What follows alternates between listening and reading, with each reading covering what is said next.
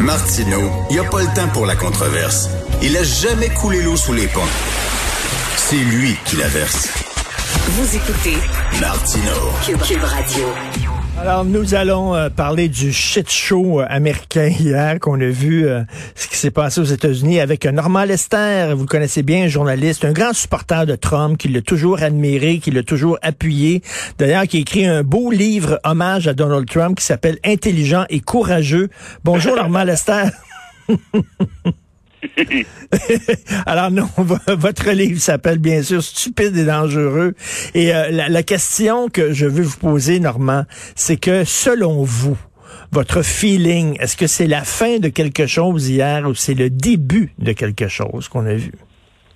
C'est pas la fin de quelque chose. Euh, il y, a, y a encore 73 millions d'Américains qui croient Donald Trump. Et vous, voulez savoir quel genre d'Américain? Eh bien, c'est le genre que vous avez vu hier envahir le Capitole et avec aux commandes de, Donald Trump. Premièrement, là, il, faut vraiment euh, voir ce qui va arriver au cours euh, des euh, des 14 prochains jours parce que Trump est encore l'homme le plus puissant de la planète. Et là, même les républicains commencent à avoir peur. Comme, euh, comme vous savez, depuis hier soir, il y a plusieurs médias euh, sérieux aux États-Unis qui rapportent que euh, le vice-président Pence et des membres du cabinet de Trump discutent de la possibilité d'invoquer le 25e amendement à la Constitution des États-Unis. Non, mais ça, c'est quoi? C'est de le retirer de là, c'est ça?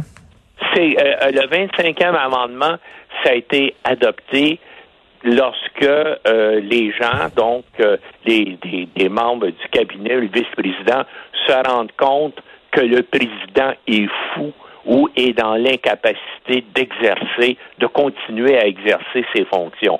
Mais ça veut dire ça peut pas se faire en 14 jours que là, il faudrait donc qu'il y ait une majorité des membres euh, euh, du cabinet que Trump a nommé euh, se joignent à peine. Ensuite de ça, il faudrait que ce soit discuté et voté à la fois aux deux tiers par la Chambre des représentants et par le Sénat. Donc, il n'y a aucune chance que ça se fasse. Non, mais ça ne serait pas une bonne chose non plus, parce qu'on le transformerait en martyr, là. Là, il dirait... oui, parce que déjà, je ne sais pas si vous avez vu, les médias d'extrême droite aux États-Unis euh, euh, depuis hier, là, présentent les, les hurluberlus et les, et les insurgés qui ont envahi et saccagé le Capitole, il les présente comme des victimes. Comme vous savez, il y a une de ces folles-là qui a été tuée par un policier. En semble-t-il c'est une ancienne militaire qui était complètement dominée et fascinée par Donald Trump qui croyait les théories là, euh, absolument folles de QAnon et elle a envahi, elle est passée par la fenêtre, vous savez, quand on voit les gens brisés. Elle est passée par là, elle est entrée, elle a voulu, semble-t-il, s'attaquer à des policiers, puis il y en a un qui a riposté puis qui l'a Non, mais, moi j'ai même vu là, hier sur les médias sociaux des gens qui disaient euh, ces insurgés-là, ce sont de vrais patriotes parce qu'il faut se rappeler que les États-Unis ont été ont commencé, ont été construits sur une, une révolte, les gens pris les armes, se sont révoltés contre la dictature anglaise et britannique. Et ces gens-là, ce sont les, les petits-enfants de, de George Washington qui reprennent les armes pour défendre la démocratie américaine. Mais c'est du délire. Oui, mais, mais le délire continue, là. Après le 20 janvier, tous ces gens-là ne changeront pas d'opinion. Ils vont même devenir plus agressifs.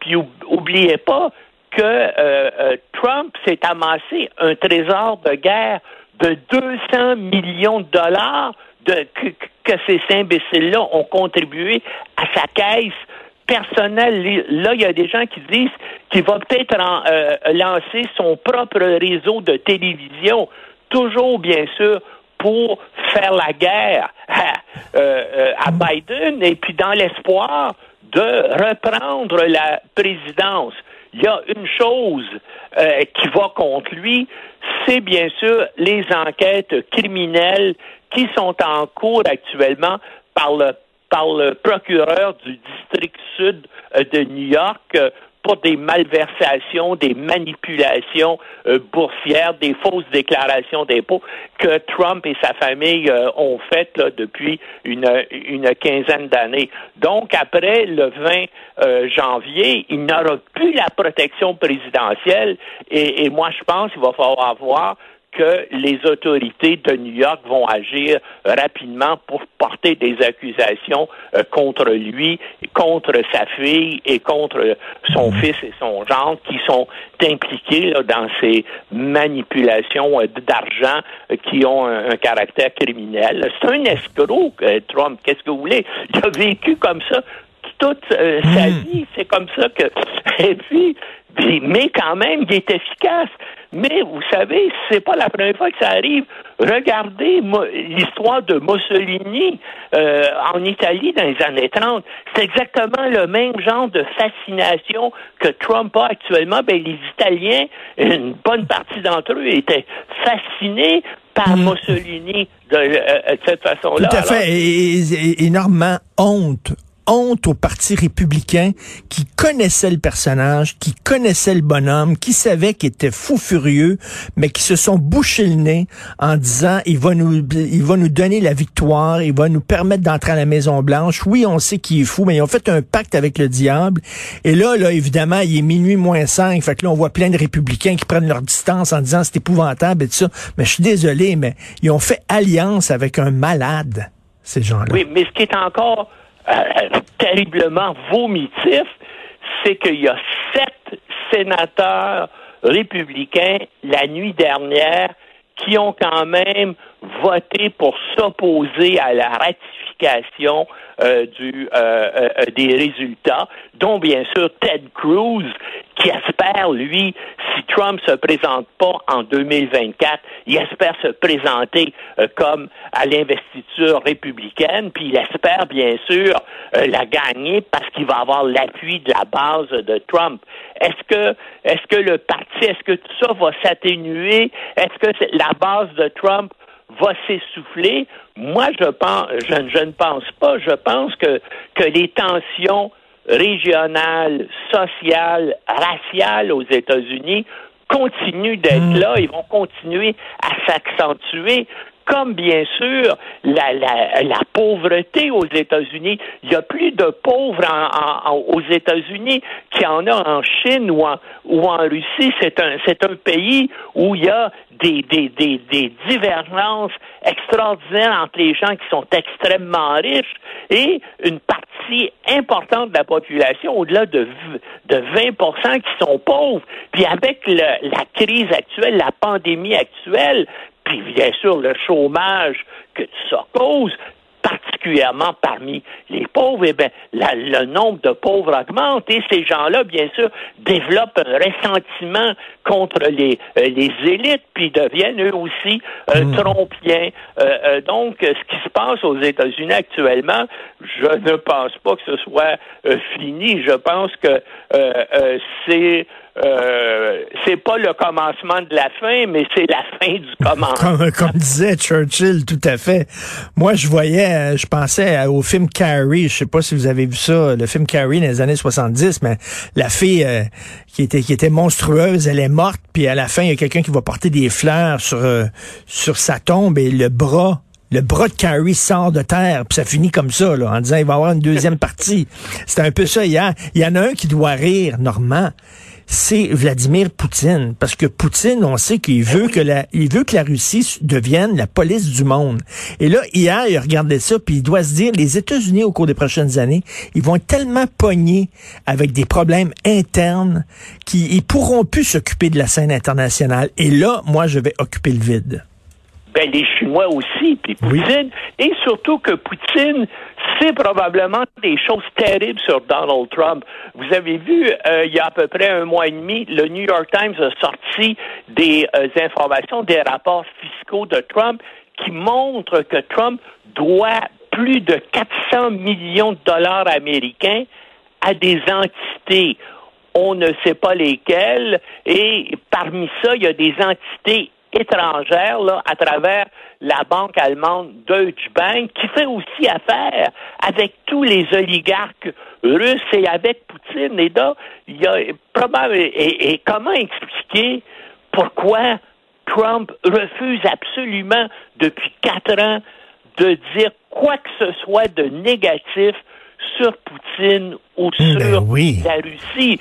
C'est parce que probablement que les Russes et particulièrement Poutine peuvent le faire chanter. Mais comme on dit en bon euh, québécois, comme on dit en, en bon québécois, ils le tiennent par les bijoux de famille. oui, ils le tiennent. Probablement qu'eux ont financé une bonne partie de ces 400 millions de dollars-là. Ça vient peut-être de Poutine ou de des oligarques russes. En tout cas, est-ce qu'on va le savoir un jour? Mais en tout cas, ça va être intéressant de voir le 21 janvier que le procureur de district sud de New York va faire contre lui. Moi, je suis sûr qu'ils vont agir extrêmement rapidement.